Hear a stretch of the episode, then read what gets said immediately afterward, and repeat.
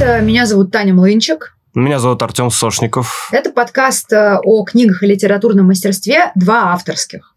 А, сегодня у нас необычный выпуск, потому что мы с Артемом а, здесь не вдвоем. У нас а, сегодня гость. Этот гость – это писатель Булат Ханов, автор нескольких книг, среди которых есть романы, сборник рассказов и последняя повесть, которая называется «Аптечка номер 4». Привет, Булат. Всех приветствую. Привет, Артем. Привет, Таня.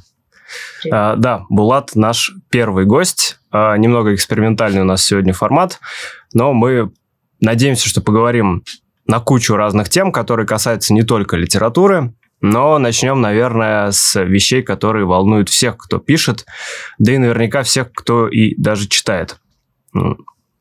И э, тут важно добавить, что мы поговорим не только про литературное мастерство и какие-то вещи, но и про жизнь. Про, э, мы спросим Булата про то, как строится его быт, э, зададим разные вопросы, потому что мы поняли, что когда мы читаем и слушаем интервью с разными любимыми, интересующими нас писателями, интереснее всего э, узнавать про их э, повседневную жизнь. Да, это больше всего э, обычно запоминается. Но начнем все равно с прозы. Начнем все равно с прозы. Короче, нам постоянно пишут люди и говорят, Таня, Артем, запишите выпуск про литературные школы. Про литературные курсы, креатив райтинг скулы. А мы все оттягиваем, потому что стесняемся. Я стесняюсь, э, потому что я особо никуда не ходил. Таня говорит, что надо записать, но мы никак все в план не поставим. И поэтому вот сразу вопрос, который у меня возник в голове, когда мы решили, что начнем с тобой говорить сначала о литературе, а, а ты вообще как к литературным курсам, креатив райтинг школам относишься и вот прочим подобным формациям, которые сейчас очень популярны? Э, я скажу, что я, наверное, один из редких авторов, который вообще с ними никак не пересекался. Меня приглашали разные школы, дать одну-две лекции ну, в качестве такого приглашенного гостя. И у меня есть представление, что эти школы могут сформировать какое-то представление о технике письма а, и заставить а, читателя, заставить, точнее, автора избежать глупых ошибок, которые совершил бы начинающий автор, не знающий этих школ. Вот. А вот дальше вот это он применит или нет – зависит от него. Вот сделать настоящего писателя литературная школа, по-моему, не может. Но сэкономить ему несколько лет э, э ошибок, это вполне в их духе. А что ты думаешь про э, феномен литературного учителя? То есть, ну, у многих писателей есть учитель не, э, не относительно, безотносительно литературных школ, э, просто какой-нибудь писатель из старшего поколения или из своего поколения, а может быть даже не живой писатель, а, допустим, классик, у которого, которого ты постоянно учишься, сравниваешь там свои тексты, если это там живой человек, ты ему даешь на суд, может быть, его слушаешь, вот, потом такого учителя надо как бы, наверное, преодолеть. Ну, то есть вот про вот такое вот советуешься с кем-то, считаешь кого-то учителем, потому что я знаю, что на литературных семинарах многие так находят себе, ну, среди мастеров, которые ведут, да, каких-то старших товарищей, и потом с ними там вот, ну, занимаются, там им что-то отправляют, показывают. Ну, я думаю, что авторитеты, любые авторитеты, они постепенно блекнут в глазах, и вот как-то я это знал еще до того, как я это узнал, это мог сформулировать. Поэтому вот концепция э, учительства, да, который дядя или тетя, который говорит, да, вот я знаю, как писать прозу, вот не слушай этих там вот мастеров на семинарах, или даже, может быть, мастер на семинарах, который, ну, на семинарах, который говорит, не слушай вот этих других мастеров, потому что только я тебе там скажу. Ну, примерно вот такая вот концепция. И я по натуре таким не доверяю. Э, у меня всегда есть представление, что я хочу быть шире, чем любые вот э, рамки, которые мне предлагаются, э, шире даже, чем вот я сейчас могу сделать, и э, учитель может давлеть мешать этому. Я в этом плане скорее еретик, вот если концепция учительства это такая христианская, а, вот, а я вот антихристианский в этом плане. Ну, слушай, а если мы говорим про учителей авторов, были у тебя какие-то авторы, которым ты подражал или у которых многому научился, читая их произведения? Да, когда я учился на филфаке, меня здорово так торкнули модернисты. Э, Фолкнер, Джойс, э, на первую очередь Фолкнер. Э, и вот первые тексты, которые я сейчас не готов даже себе показать, не то что кому-то, потому что я, наверное, провалюсь сквозь землю. Там вот видно, как я пытаюсь заимствовать приемы Фолкнера, его оформление диалогов, ну, в переводе «Оси и сороки», безусловно, но вот Фолкнер такой, осовеченный Фолкнер, который попал ко мне тогда. А вот потом а, я увлекался вот так разными другими авторами, само собой, э, но так вот, чтобы кто-то вот повлиял серьезно и хотел записать как кто-то, наверное, вот сейчас у меня есть ощущение, что э, я хочу написать сборник рассказов, э, который походил бы на рассказы Ирвина Уэлша. Вот у меня э, есть такая вот, ну, критическая, скажем так, рецепция, она все равно автором когда критик читает произведение, он э, говорит, э, что этот автор похож вот на то-то, на то-то. Да?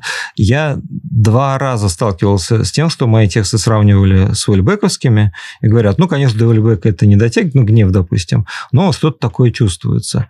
Вот. И Максим Мамлыга говорил, что Булатханов вот это такой вариант э, Салли Руни на русском языке.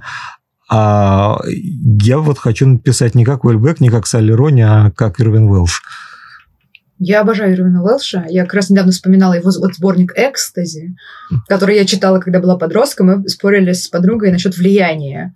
Ну, то есть вот как раз в, в разрезе сериала «Слово пацана» про то, может ли повлиять. Я говорю, что я вот, там мне было 14, вот я читала Ирвина Уэлша, но я же не стала нарко, ну, наркоманкой не стала, не пошла экспериментировать и есть таблетки. Не пошла? Нет, не пошла. Правда, не, не пошла. Ладно, Правда. окей. Но я навсегда запомнила эту прозу. И мне она тоже очень нравится. Вот ощущение свободы, ощущение того, что ты знаешь, как надо, и ты потом это нарушаешь, и при этом ты все равно остаешься автором э, не маргинальным, что важно, потому что Ирвин Уэлш, э, при том, что он пишет о персонажах, которые являются маргиналом, сам он автор не маргинальный, автор первого ряда, я бы сказал. То есть, если ты напишешь книгу, и потом критики, пару критиков скажут, ну, Булатханов это теперь наш Ирвин Уэлш, ты будешь доволен и будешь считать, что задача выполнена. Но это будет лукавством. Хвалу и клевету приемли равнодушно. Мне всегда казалось, что автор должен бороться с подражанием с каким бы то ни было вообще. То есть ты, э, когда ты сказал, я не хочу писать как Уэльбек, я не хочу писать как Салли Руни, я думал, ты скажешь, я вообще не хочу писать как кто-то, я хочу писать как Булатханов. Ну, такая немного тоже, да, бравурная позиция, но э, я ждал, что ты, а ты сказал, я сказал, я хочу писать как Ирвин Уэлш. Я такой, блин, прикольный ракурс. Э, то есть эта задача, это прям цель.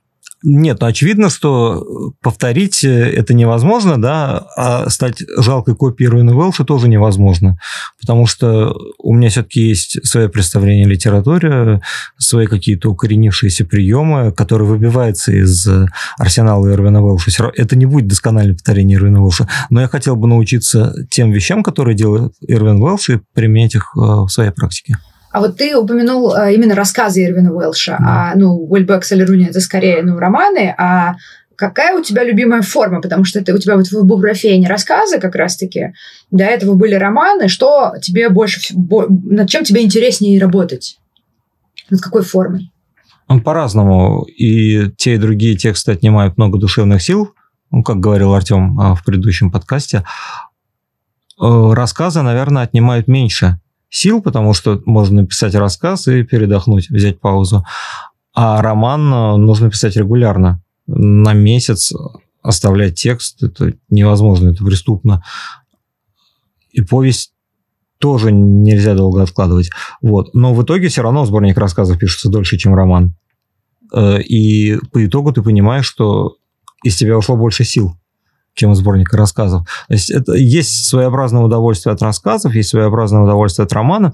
И вот э, обнаруживаю, что когда я завершаю работу над романом, последняя у меня остается страница там 30-40, и у меня какое-то навязчивое желание, э, даже не желание, а может и желание, может, проговорился, ощущение, что мне срочно надо это написать, э, вот, а вдруг я сейчас умру, если на меня там пойдет, э, не знаю, с балкона рояль, или меня задержит, или еще что-то случится. И вот ближе к концу романа я всегда начинаю нервничать, а вдруг я не успею. Это неизбежно сказывается. А сборник рассказов так не бывает, потому что, по сути, я всегда могу сказать, ну, рассказов 5-6 я для цикла уже сделал, роман более, больше нервирует. У меня знакомое это. У меня вот сейчас как раз вот эта вот штука, когда вот, что надо его успеть доредактировать, сейчас выйдет что-то такое же. Mm-hmm. Или да, или действительно, что я, со мной что-то случится просто из-за здоровья и все. Так э, и рассказы, и недописанный роман останутся у вас где-то в заметках. Ник- никто не найдет. Ну, как не найдет? У меня есть э, вот э, мой брат, который пойдет и будет моему и всем покажет. пишу на компе разрывать и атрибуцию проводить.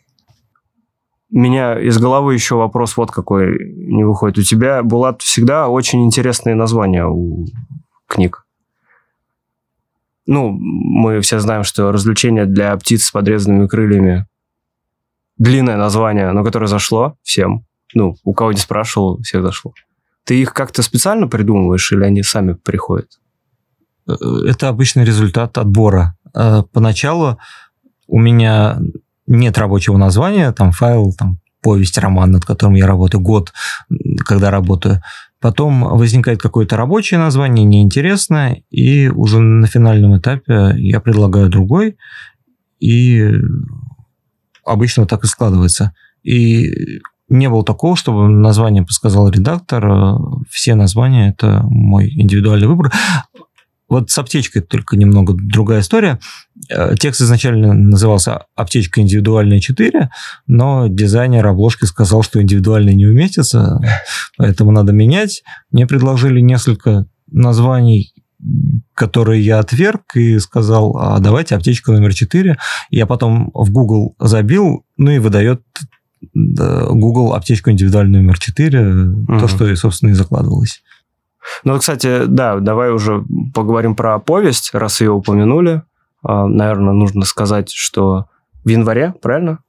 Э, тираж уже вышел, и в магазины поступит в январе, но и тем, кто сделал предзаказ э, или сделает заказ сейчас, текст будет э, уже отправляться.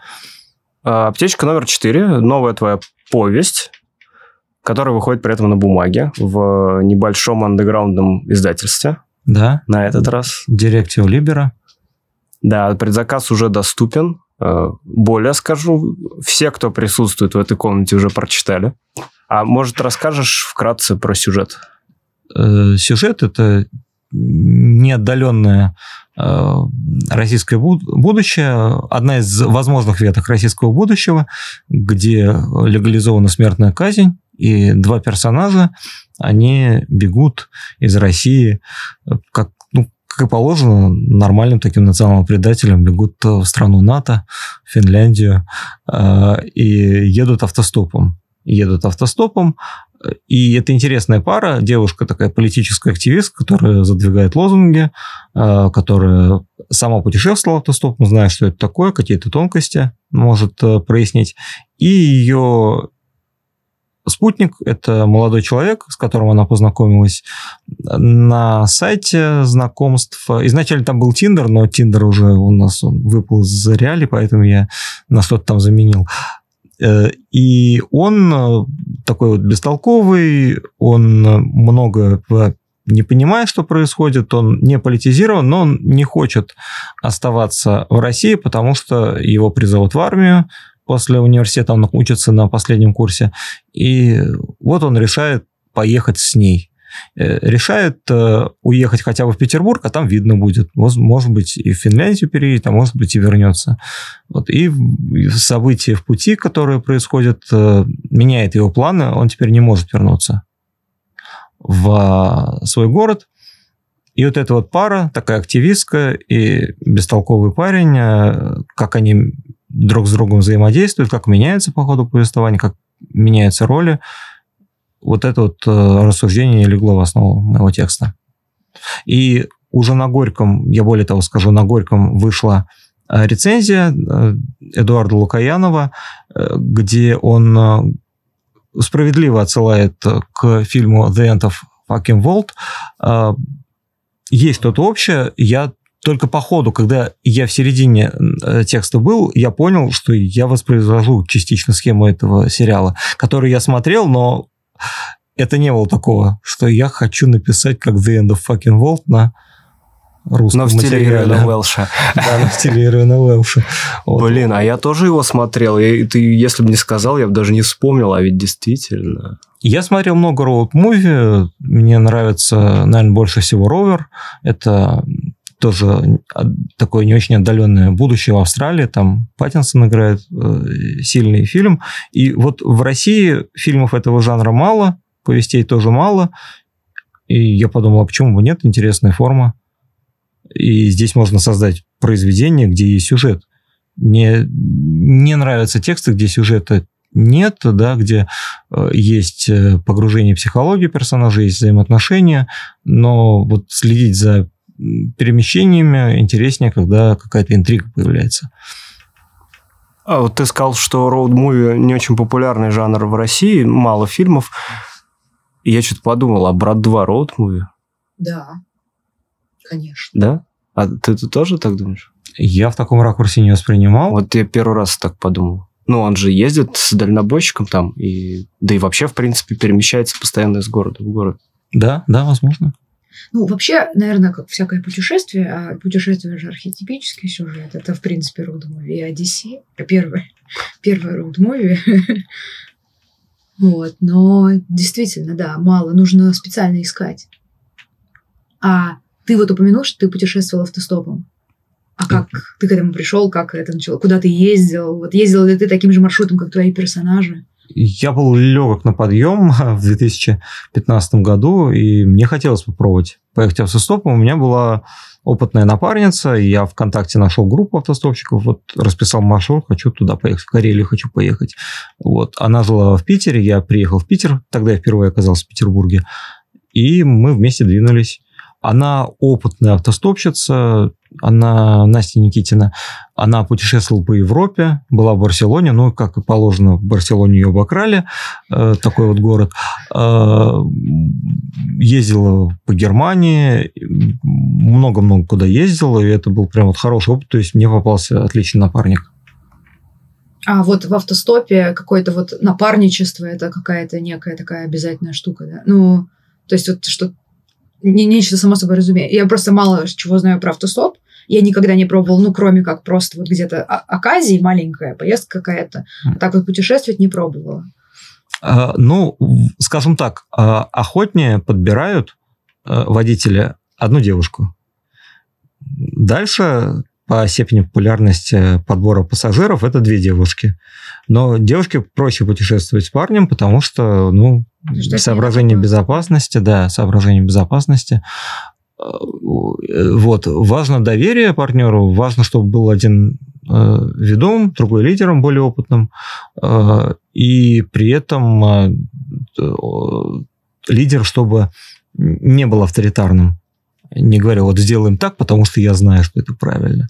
Важно уметь объяснять, ну и потом останавливаться в разных точках, да, друг друга поддерживать, помогать, там, дежурить или ну, условно говоря, вот если вы едете э, ночью, то вы обязательно должны договориться, что сейчас я говорю с водителем, ну, с водителем принято разговаривать, если он только сам не выражает желание не говорить, а ты пока отдыхай. Вот это важно проговорить, если вы это не проговорите, дадите там моменту, потом могут быть обиды э, взаимные, э, дескать, ну вот я вот говорю, а ты тут просто сидишь там в телефоне залипаешь это взаимодействие с человеком, при том человеком мало знакомым тебе, интересный опыт тоже.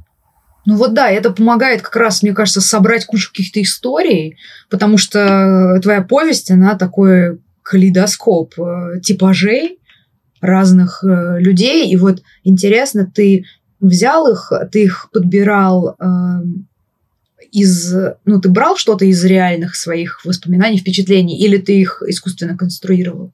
Э, часть, э, персо... Э, часть водителей а, выдумана, часть водителей взята из моего опыта. Но вы никогда не догадаетесь про каждого водителя, это придумано или нет.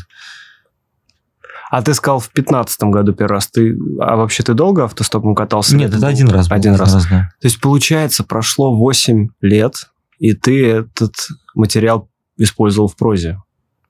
Сильные впечатления. Долго прошло, во-первых. Во-вторых, а, ну, подмывало раньше. Как-то очень благодатный материал, да, для написания чего-то.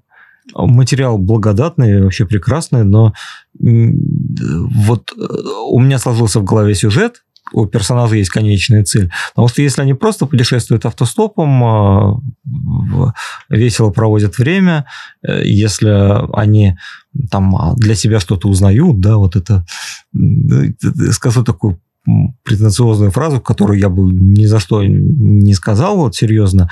Вот большинство думает, что вот путешествие вот есть такое внешнее, а на самом деле самое важное путешествие это внутрь себя. Вот мне такого не хотелось э, текста. Я хотел текст, чтобы вот внешнее путешествие было важнее, но в то же время самопознание, изменение персонажа тоже обязательно. Вот у меня появилась история, которую я хотел, и тогда вот я этот опыт применил. Ну, блин. Вот у тебя сила воли. А было Я бы уже- что-нибудь в реальном путешествии что-то жесткое, ну какие-то вот какие-то криминальные элементы. Я, э, я понимаю, но я не буду, ладно, спойлерить, что там наверняка не случилось того, что случилось повести, но какие-нибудь вот такие вещи, когда это, например, там... Был конфузный эпизод, да. Э, Мы ехали с Настей, э, вот выехали из Петербурга, уже в сторону Карелии направлялись. Нас подобрали два армянина, ну и видно, что это серьезные были такие парни. Вот они э, там этот э, звали нас куда-то в баню, там этот в- к себе. Ну, видно, что они понимают, что происходит. Это прикол просто такой. Ну, вот Мгм. по, Люди, да- даже не напугать, ну просто интересно. Мгм. Ты- мы же знаем, что вот этим э, людям, которые ворочают большими делами, которые много испытаний на своей жизни, э, в своей жизни пережили, им хочется чего-то интересного. Раз уж они взяли кого-то, надо с ним весело поговорить. Вот, приглашали. Вот. И потом, когда мы вышли, ну, то есть ничего там такого конфузного не было, но э, просто они нас довезли. Но чувствовалась такая стрессовая обстановка. А, Настя сделала мне замечание, типа, если мы вместе едем, то, значит, мы уже вообще чуть ли не как э, муж и жена, вот там этот, вот э, в таком духе. То есть, если парень с девушкой едет, им нужно притвориться, что они вот уже давным-давно вместе, и что им очень хорошо, и поэтому вот они не могут такие предложения принимать. С двумя армянами. Нет, ну не с двумя, то есть мы приглашали в за- загородную резиденцию куда-то, да, там есть. Это я так. Хуевые шутки от подкаста «Два авторских». А, Мы обязательно ссылочку на повесть э, оставим в описании к эпизоду. Предзаказывайте, покупайте, как увидите в магазинах. Вот э, мы должны были сейчас перейти к жизни, но я не могу не спросить. А, Один литера... Еще один литературный вопрос. А, Ты ушел из Эксмо в э, такое нишевое андеграундное издательство. И очень интересно узнать, почему принял такое решение, потому что, ну, давай честно, ты издавался, издавался регулярно, у тебя выходили книги, и казалось, что у тебя уже все в порядке, у тебя не нужно а, искать куда-то, п- присовывать там рукописи, у кого-то просить что-то как-то изворачиваться. э, И тут такой поворот. Э, Почему? Почему ты так вот решил? Почему так изменил писательскую траекторию? Мне вот эта вот линейность литературного процесса, э, который в России сложился, крайне не нравится. Автор пишет книгу, ее издает, потом э, либо ее отправляют на какие-то премии, либо не отправляют, там либо шорт, либо лонг, э, что-то такое. Цикл заканчивается, и выходит следующая книга, э, потом еще год, еще год, ну, два года, может быть, цикл такой. И в целом нет ощущения удовлетворения, что ты работаешь именно в том издательстве, в котором ты бы хотел издаваться. Видно, что в этом издательстве могут издавать книги, которые ты бы не хотел видеть, а ты как бы сосед, соседствуешь рядом с ними. В крупных издательствах во всех, наверное, примерно так. И тут я решил уйти в андеграунд. У меня не было договора ни с каким издательством. Я предложил вот э, издателям из Directive Libera. Вот мне еще один издатель просил э, из другого тоже нишевого издательства э, почитать, и у меня даже был выбор издаваться в Directive Libera или в другом, а, ну, назову другое, издательство «Сияние». Вот, и выбор был вполне хороший. То есть это underground, да, книги не появятся в Читай-городе, но вот э, я не сказал, что я люблю аудиторию Читай города, и сам формат этого магазина, мне кажется, уже устаревшим. То есть это не книжный магазин, это супермаркет. А тут э, книг, книга пойдет в руки тем, кто действительно заинтересован, в этой книге, читательская аудитория будет э, другая, и э, вот те отзывы, которые появлялись в лабиринте, на лайфлибе, абсолютно часть отзывов некомпетентная. Некомпетентная не в том смысле, что не оценили там текст, а в том смысле, что либо они хвалили, либо ругали текст беспредметно. Э, я уже цитировал сегодня Пушкина, да, хвалу и клевету приемля равнодушно и не оспоривая глупца. Мне интересно, чтобы книга попала в руки тех читателей, кто действительно заинтересован в такого рода текстах. Это посетители независимых книжных? Это посетители независимых книжных, это, может быть, э, молодые люди, которые хотят понять, э, что сейчас в России происходит, как на это глядят представители ну, употреблю это словосочетание за неимением лучшего, творческой интеллигенции, а, те, которым, у которых есть потребность в каком-то штучном продукте, не ремесленном. Ну хорошо, а, про литературу поговорили очень подробно, а еще заодно выяснили, что у тебя очень жесткий график. А, и можем потихонечку уже перейти к самому интересному, к жизни. Ты сказал, что да, а ты рано встаешь или вставал, это в прошлом или это до сих пор продолжается? Я сейчас также работаю, да, в школе, но я думаю, что после этого года уйду. А ты преподаешь э, русский литературу? Ну, у нас э, частная школа, мы занимаемся по, по программе IB, International Baccalaureate, у нас как соединенный предмет э, Language and Literature. Ну, я преподаю на русском. Значит, ты преподаешь вот этот совместный предмет. Э, какие у тебя мысли, ощущения? Интересно в первую очередь э, про учеников послушать. Они сильно отличаются от нас в их возрасте? Ну, у меня подборка учеников такая нерепрезентативная, я бы сказал, потому что это частная школа, стоимость обучения там высокая, и учатся там дети представители местного среднего и крупного бизнеса и дети чиновников. Вот, это другой немного слой. Они разные. Есть, э, видно, ученики, которым не нужно э, ничего, наверное, кроме хорошего образования, аттестата о хорошем образовании и возможности дальнейшего обучения в ВУЗе, где они уже смогут заниматься только любимыми делами. А есть ученики, которые с интересом относятся к, разному, к разным предметам. Уровень стресса в этой школе может быть больше, чем в обычной в чем-то, но уровень вежливости учеников тоже выше, потому что есть требования, которые надо соблюдать. Ну и в целом их тоже учат, воспит, воспитывают этих детей в том, чтобы они уважительно относились к э, преподавателям. То есть вот этот э, архетип э, богатенького ребенка из фильма «Игрушка», э, когда ему вседозволено вести себя как угодно в школе, это по сути, на самом деле не соответствует. Возможно, в 90-е так и было, но это представление, э, представление, оно скорее актуально для тех лет. Сейчас элита за 30 лет э, трансформировалась, и она понимает, что какие-то глупые понты больше вредят, чем приносят пользы. И ты вот когда рассказывал про свой день, что ты, ну, по сути, там работаешь, возвращаешься, пишешь, да, а потом еще спишь, а, ты упомянул, что ты вроде спишь, а, то есть не, не только пишешь, работаешь. А, я подумал, блин, легко выгореть от такого режима. Потому что у меня в, в сфере, где я работаю, люди тоже очень интенсивно много работают, и рано или поздно просто их выжимают там, к 30-35 годам, как лимон. А у тебя вообще есть время отдыхать? Дается. В этом году я не работаю над текстом. Вот я, может быть, после Нового года приступлю к сборнику рассказов, но сейчас вот я выгорел и эмоционально опустошен. И ты, ну, как бы берешь себе некий просто перерыв, чтобы да, да. спокойно... Я не буду работать над текстами. Я знаю, что те потенциально сильные задумки, которые у меня есть, они воплотятся в скудную форму. И чем занимаешь время, которое освободилось? Да, как выглядит твой день? Вот про школу уже ты сказал. Тогда как вот э, ты например, закончил работу, что ты, чем ты занимаешься? Ну, прихожу домой, э, я смотрю сериалы, допустим, или играю. У меня есть одна любимая игрушка. Для фанатов, наверное, это будет понятно. Хой 4, Hearts of Iron 4. Да, я узнал много об истории из этой игры. Э, я несколько раз ее удалял и устанавливал заново. А сколько ты там часов наиграл? Много, много, много. Не, не смотрел?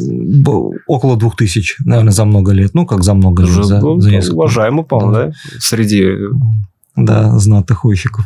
Вот. А так сериалы, кинопродукция, отмечаю ходы, которые используют сценаристы, отмечаю образы, которые там появляются, и с грустью смотрю на то, что то, что проговаривается напрямую, скажем, в американском, западном кинематографе, в российском кинематографе либо вообще не проговаривается, либо как-то скользь, и нет той остроты, которая есть, скажем, в сериале «Разделение», или в сериале там даже «Каратель Пунишер» гораздо более жесткий, чем многие российские сериалы. Вот ты отсматриваешь российские сериалы? Да, да.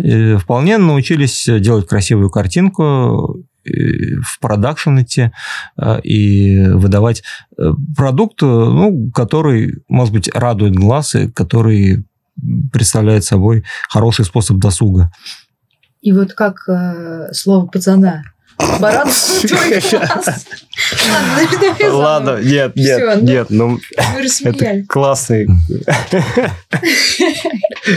Вот мы и докатились. Эм, и вот мы добрались до вопроса. Я ждала, чтобы возможности его задать, чтобы Артем мне разрешил это сделать. Вот слово пацана, о котором сейчас все говорят, э, как, как тебе? Порадовал ли твой глаз? А, а мы тут должны все-таки сказать, мы забыли сказать, что Булат ты из Казани.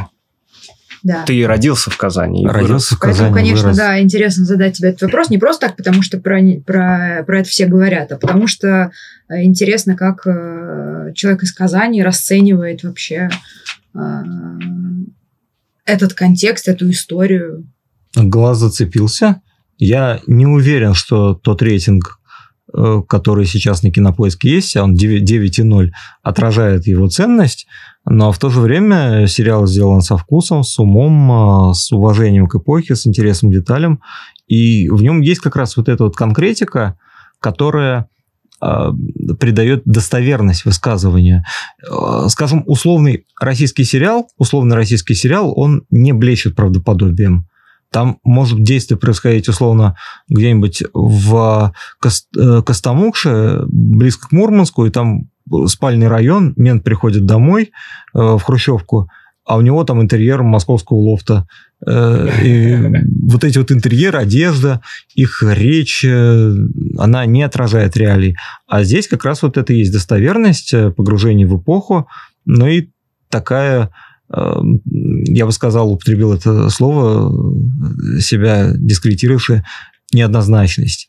Э, то, что можно и посочувствовать этим э, бандитам, ауешникам, а можно и наоборот сказать, что они получили все, что заслужили. Персонажи объемные. Вот я даже больше скажу, сам Никита Михалков сказал, что Жора Кожевников сегодня один из лучших режиссеров. То есть сам Мэтр снизошел. Но сериал – это одна грань. А, а ты книгу Роберта Гараева читал? А, книгу не читал, наслышан о ней. А, ну, какие-то отдельные фрагменты читал, да. Я прочел ее три года назад, когда она только вышла. А я из Ульяновска, к нам в Ульяновск из Казани вся эта движуха пришла в конце 80-х, начале 90-х, чуть попозже. И поэтому вся логика развития событий, она как бы тоже чуть-чуть а, пошла вслед за Казанью. Когда там все уже разгорелось, а, в 80-х у нас только зарождалось. Ну, так, в общем, с, с, как смотреть сериал с опозданием, как скачивать с торрента. Э, вот. При этом ты же тоже вырос в Казани 90-х, получается, да? И 90 ты, ты с казанским феноменом сам сталкивался, когда рос? Сталкивался мало. Э, когда я пошел в школу, это был 98 год, он уже шел на спад. А плюс э, мой отец преподавал историю в школе, и ко мне таких вот предложений, mm-hmm. от которых невозможно отказаться, не поступало. А, Все было в этом плане проще. Часть моих одноклассников проходила через группировки до середины даже нулевых годов. Вот. Но это уже были отголоски того, что происходило в конце 80-х, начале 90-х, когда действительно месиво было двор на двор, когда выходили там с молотками драться, когда были такие увечья. Мое время это, повторюсь, шло на убыль. Ну вот да, у нас э, меня по сути тоже это не, меня это сильно э, задело в свое время, но самая жесть была в 90-х, когда мне было там 6-7 лет. Я до сих пор помню, как мы гуляем во дворе, мне там лет 5, и тут мама хватает меня за шкирку и тащит в подъезд, потому что бежит толпа с монтировками и они боятся, что их тоже сейчас зацепят, хотя, по идее, их трогать не должны. И мы стоим в подъезде, и через это окошко в подъезде смотрим, как там, значит, э, район на район идет драка. А, это мое первое такое детское воспоминание о том, что в определенный момент надо бежать в подъезд. А, я просто поэтому, наверное, не очень однозначно воспринял сериал, Потому что, ну, я из тех, кто действительно боится романтизации. Мне очень интересно, что на моем районе, где я вырос, сейчас говорят про слово пацана. Потому что там такие люди, они э, не будут э, рефлексировать на том уровне, на котором рефлексирует интеллигенция. Они возьмут эти архетипы, как ты сказал, э, или там персонажей объемных за не знаю, за руководство к действию, а вся драма, которая случилась, для них это, ну, не фортануло. Но у нас-то все получится. Даже в моей школе, где учатся дети ну, совсем не того контингента, сериал зашел, они обсуждают, и вот ощущение того, что это нельзя, там, это плохо. Ну, мало у кого есть. Да, в основном восхищаются. Но, с другой стороны, мы вот с Таней обсуждали уже как-то пару недель назад э, впечатление первое. Но после Breaking Bad тоже же многие мед начали варить, но это не значит, что Breaking Bad нужно запретить, да? Ну и после страданий юного Вертера многие начали да. стреляться. Да, прокатилась же волна самоубийств. Да. да. Хотя, похоже, они все только танцуют в круге, вот нелепо для ТикТока. И на этом все закончится, нет? Я надеюсь. А, ну, скажем так, э, есть случаи, когда люди, когда подростки начали нападать на других, но если вы следите за новостями, то вы знаете, что уже прошлым летом было много случаев таких э, нападений организованных, э, когда, допустим, э, сидит в парке какой-нибудь мужик, э, к нему там подходят э, спросить что-то, да, со спины его бьют, и это все снимают на камеру. Э, эпизоды, когда девочек там расчленяют, э, насилуют, потом расчленяют, убивают. Э, прошлым летом вот эта вот э, волна подростковой преступности усилилась. Сейчас э, и в Москве, и в Питере возникло движение малолетних Э, дебилов, э, которые бьют э, курьеров мигрантов, дворников мигрантов, записывают это на видео и выкладывают потом. Сериал здесь ни при чем, это опять это общественное бытие, а сериал просто ну, чуть подсвечивает это бытие. Когда мы с тобой только познакомились, выяснилось, что у нас схожие музыкальные вкусы, и ты любишь панк-рок тоже. И вот ценишь его, ты часто постишь что-то на эту тему. Расскажи про это свое увлечение, как оно началось, почему ты отдаешь предпочтение банкроку и пробовал ли ты себя когда-нибудь в музыке? Uh, у меня появился интернет безлимитный в 2008 году, и я наконец-то получил доступ uh, к тем группам, которые я слушал на радио Максимум. Uh, скажем, там я познакомился с вот этой рок-музыкой. Панк-рок, поп-панк, альтернативный рок, софт-рок, многие вот жанры.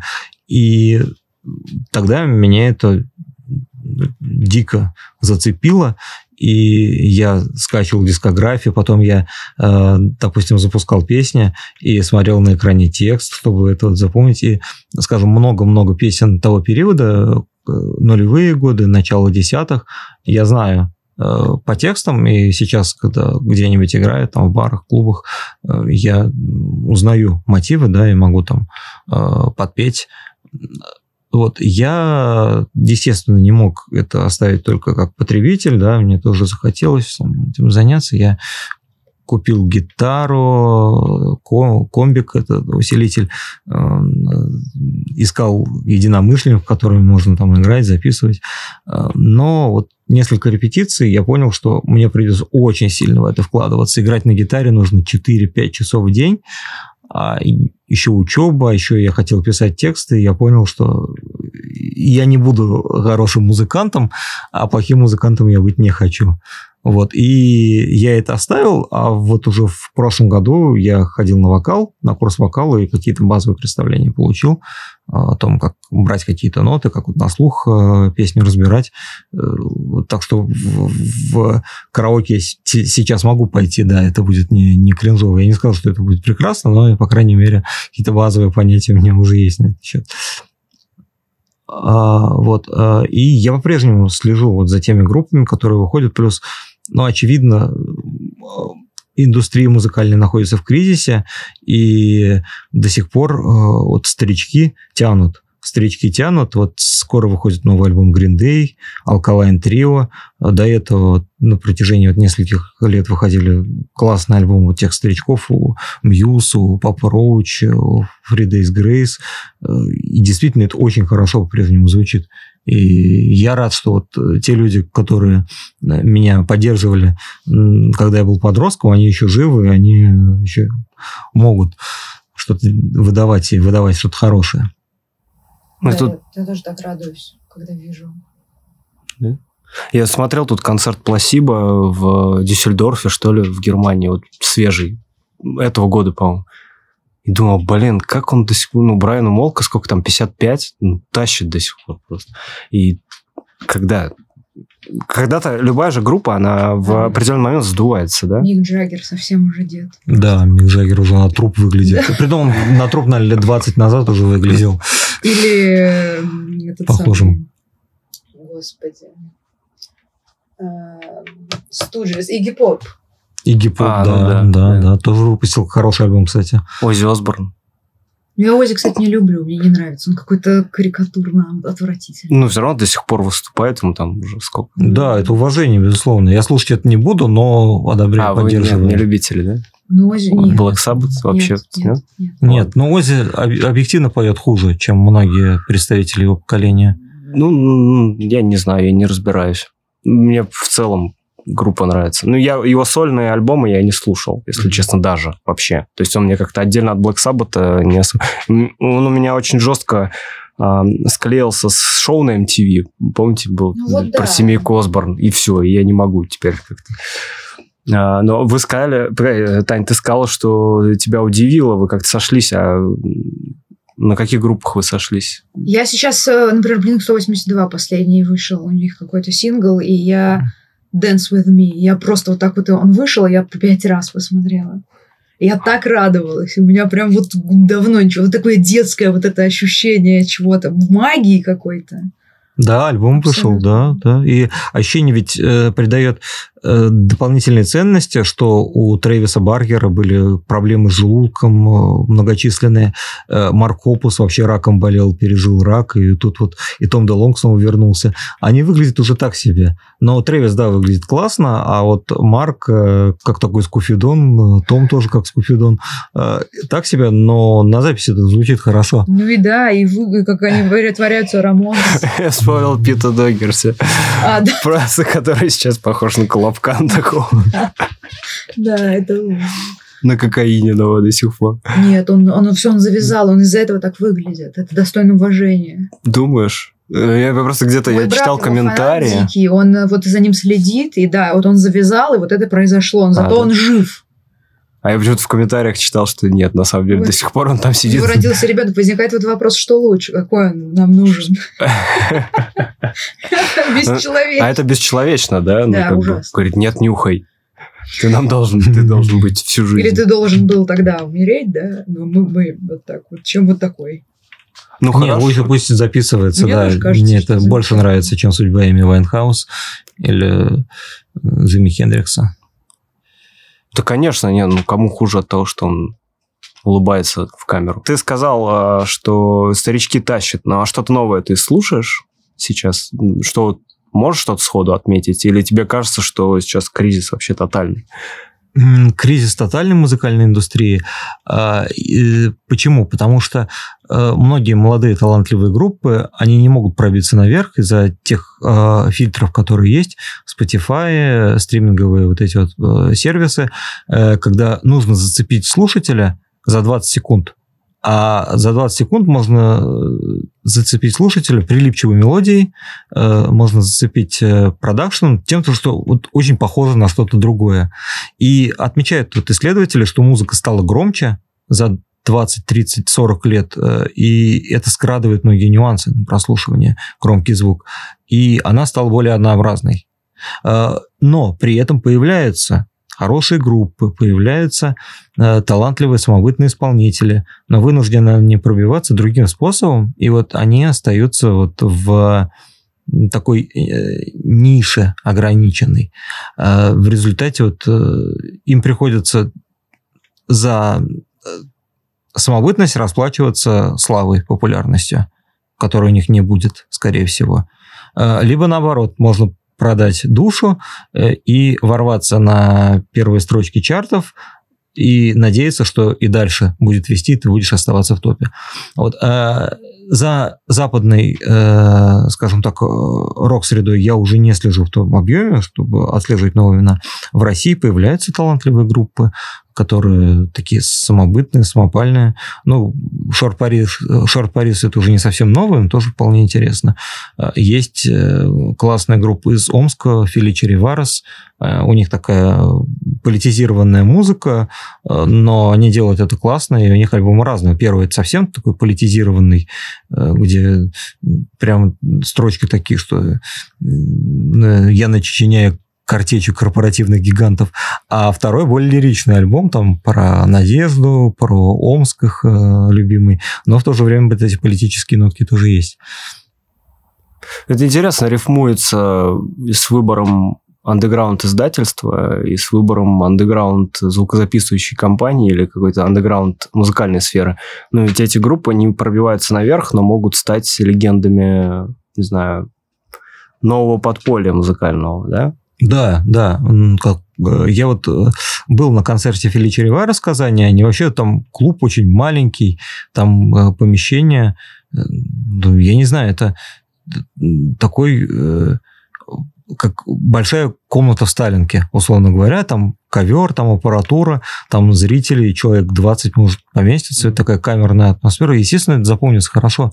Э, Я думаю, что это запомнится гораздо лучше, чем э, концерт э, Филиппа Киркорова, на который пошел. Да, там прекрасно может поставлен звук, свет, все продумано до мелочей, но мы понимаем, что Филипп Киркоров такие концерты дает регулярно, и там уже можно голограмму запускать с фанерой, ничего не будет другого. Здесь вот живой контакт со зрителем. И видно, что все, кто туда пришел, они пришли вот именно на эту группу, и они хотят ее послушать. Так, ну про музыку вот я спросила, а теперь я еще поняла, что я забыла задать вопрос про досуг и про то, э, занимаешься ли ты спортом, как ты вообще к спорту относишься. Ну, Я к спорту отношусь прекрасно. Я перестал смотреть за спортивными соревнованиями, потому что там стало слишком много коммерции, вот, и того духа уже футбола, который был там в начале нулевых, его нет. А я с этого года начал ходить в тренажерный зал, наверное, это поэтому я еще бросил писать. У нас есть в школе. Вот, мне нужно э, сделать живот плоским. Вот. Он, я не сказал, что он критично выглядит, я не сказал, что я похож на Пита Догерти, а, и даже близко нет, но я понимаю, что я могу упустить этот момент. Э, Для меня неким триггером было, когда я шел э, по торговому центру, увидел охранника с рацией, да, у него вот живот он выпирает, ну, так, как будто он там спрятал кого-то в этом животе. Я понимаю, что если я сейчас вот что-то возьму, стащу, я побегу, а охранник ведь меня не догонит. А мне хочется, чтобы я вот его в возрасте, сколько ему там лет, 50, чтобы я мог кого-то догнать, э, дать ему по шее, вот в случае чего. И вот у меня такая цель. В 50 с лишним лет уметь догнать э, какого-то оборзевшего кого-нибудь, которому 32. Посетителя концерта андеграундового. Ну, а ты сказал про тренажерный зал. А вот, ну, именно просто тренажеры, а какие-нибудь там виды спорта, игровые или борьба, или боевые? Борьба норвежских мальчиков. Нет, нет, нет. Только классовая борьба была, интересует. Я э, занимался баскетболом в школе. Мне нравится баскетбол, но я уже лет 6 не брал в руки баскетбольный мяч. Нет, мне интересно вот именно э, тренажеры, э, осанка, ноги, там, э, ноги, руки, мышцы и самое главное живот. Живот, чтобы был приведен в достойное состояние. А это спортзал, он для учеников? Э, нет, это спортзал э, для персонала. А, то есть да. я подумал, вдруг ты с учениками занимаешься вместе? Нет, нет, у нас это недопустимо. А мне кажется, ничего такого. Чтобы было. Да, вы же не, не бухаете там. Ну да, кстати, про бухло. О, главная тема-то. Как э, ну, источник был, живота. Да, большой вопрос про коктейли, про крафтовую культуру. Ну, потому что в развлечениях для птиц была большая тема, да, это крафтовое пиво. Да, я, наверное, закрыл для себя эту тему. Вот когда я написал, мне уже мало интереса вызывает вот эти вот крафтовые бары, пиво. Я много всего попробовал, сейчас я, да, периодически беру, но я перешел на другой Ветеран уровень. крафтовых войн. А, но до этого ты прям увлекался крафтовым пивом? Да, интересовался разными сортами, интересовался э, технологиями пивоварения, как работают вот эти вот э, крафтовые пивоварни, как они закупают хмель, какие они способы находят. Тем более сейчас это очень интересно, поскольку э, многие виды хмеля, которые нужны для того, чтобы варить они в России не растут, просто климат не подходит. Mm-hmm. А вот американских хмель покупать это же очень дорого. Это нужно еще и какие-то обходные пути находить, и сам курс доллара. Мне вот интересно сейчас экономика, как вот работают этих крафтовых пивоварен. Вот, но сам я употребляю мало этого. Я перешел на коктейли, а в последнее время я уже настолько обленился, что пью вино. Вот. Э, если две бутылки за вечер, это типа норм, но я не скажу, что регулярно. Две бутылки, бутылка обычно. А почему коктейли? А, вот в свое время на Ютубе я попал э, и заинтересовался. Это действительно большая культура. Потом у меня в голове э, возникли воспоминания из романов о Хемингуэе. Там постоянно, ну, Хемингуэй и вино есть, и коктейли. Вот заинтересовался, я много это изучал. У меня дома есть практически все, все ингредиенты, кроме шартреза. Но шартреза, я так понимаю, в России уже все, да. Какой, на какой-то момент пропала ангастура. Это биттеры, Эм, вот, но она снова появилась. Я надеялся, что шартрез появится, но нет. Я думаю, даже если ввести шартрез через Казахстан, это будет стоить уже каких-то... Ну да, это не стоит того. Да, хотя жалко, я любил шартрез. Но вот, а, расскажи, да, и это, кстати, вопрос, который меня беспокоил, и почему я не стал коктейлями интересоваться. Я могу выпить в заведении коктейля. Но сам делать не стал, потому что подумал, блин, нужен такой бар. Там надо вложить ну, нехилую сумму для того, чтобы было все. Ну, практически да. Но нет, есть такие коктейли, которые включают ингредиенты, ну, типа голшлягер. Голшлягер – это ликер э, из корицы, но суть в том, что туда добавляют э, золото, золотые вот эти вот, золотую стружку, и бутылка стоит от 300 евро, и все равно это нужно процессировать через сито, потому что в желудок это пускать нельзя. Вот. Э, до такого я не заморачивался. Но практически все остальное у меня есть. То есть это как коллекция? Ну, она открытая коллекция, да, могу авиацию сделать там это с фиалковым э, ликером. Ну, там можно фиалковый сироп добавить. В принципе, мороскина тоже не самый частый ингредиент. Это ликер из такой горькой вишни. Вот. Ну, само собой, да, джин, ром. Там. Я просто пришел к выводу, что э, самое интересное – это классика. Я попробовал много из современных коктейлей, из коктейлей там 80-х, 90-х. Там, э, ну, один из интересных примеров – это текила Sunrise, который стал популярным уже в 70-х годах. А потом я пришел к выводу, что самое крутое – это вот Old Fashion, это Daiquiri, это Sidecar, э, это Джек Роуз. Вот, э, кстати, всем рекомендую. Наверное, мой любимый – это Кальвадос, лимонный сок 2 к 1 и ложка этого гренадина, гранатового сиропа. Вот. Он как шот пьет? Нет, его Нет. надо смешивать в шейкере, да, наливать. Как он? А, ну можно... лед тоже? Или... Лед, да, лед, лед, конечно. Можно это вишенкой украсить. Да, я заморочился до того, что я заказал вишню э, коктейльную. Коктейльную, а, ну да. А вино, ты перешел на вино, но винная культура Облизнулся, тоже сейчас да. очень широкая, глубокая. Ты как вот ты разбирался уже до этого в вине или ты начал с нуля тоже? Потому что я долгое время вообще въезжал в разницу между виноградом, сортом, там белое, красное, игристое, производителей, грузинские, итальянские, испанские, какие новый свет. Ты вообще глубоко в эту тему погружаешься? А, скажем так, я заморачиваюсь не сильно. У меня есть несколько правил. Обычно это красное сухое. Э, регионы мне больше нравятся Испания, Италия. Вот. И мне посоветовали держаться одного принципа. Э, красное вино крепости ниже 12. Если выше 12, то, в принципе, более-менее норм. Ну, не крепленный, имею в виду, да, не, не узбекский портвейн там, со спиртом смешанный. А пользуешься приложением Vivino, где вот э, рейтинг? Нет, нет, я знаю, что если я начну там это, то я начну и больше покупать, буду более требовательным к выбору, мне это не нужно. Это твой, наверное, опыт крафтового пива уже сказывается. Да. Потому что там же тоже есть такие приложения. А, я, я не знала, я просто не фанатка пива, поэтому... Ну, мы забыли сказать, что, кстати, мы впервые за долгое время записываемся вживую в лучшем городе России по версии подкаста «Два авторских». А это город Санкт-Петербург, и Булат тоже в Петербурге. Так совпало. И мы не можем не спросить, э, ты сказал, что ты первый раз в 2015 году был в Петербурге. Да, в 2015, потом я сюда переехал, жил несколько месяцев, но с климатом не свыкся в 2018 году и вернулся с э, разрушенной носоглоткой, так что мне даже операции пришлось потом делать на перегородке. Но, в общем, я болел довольно сильно.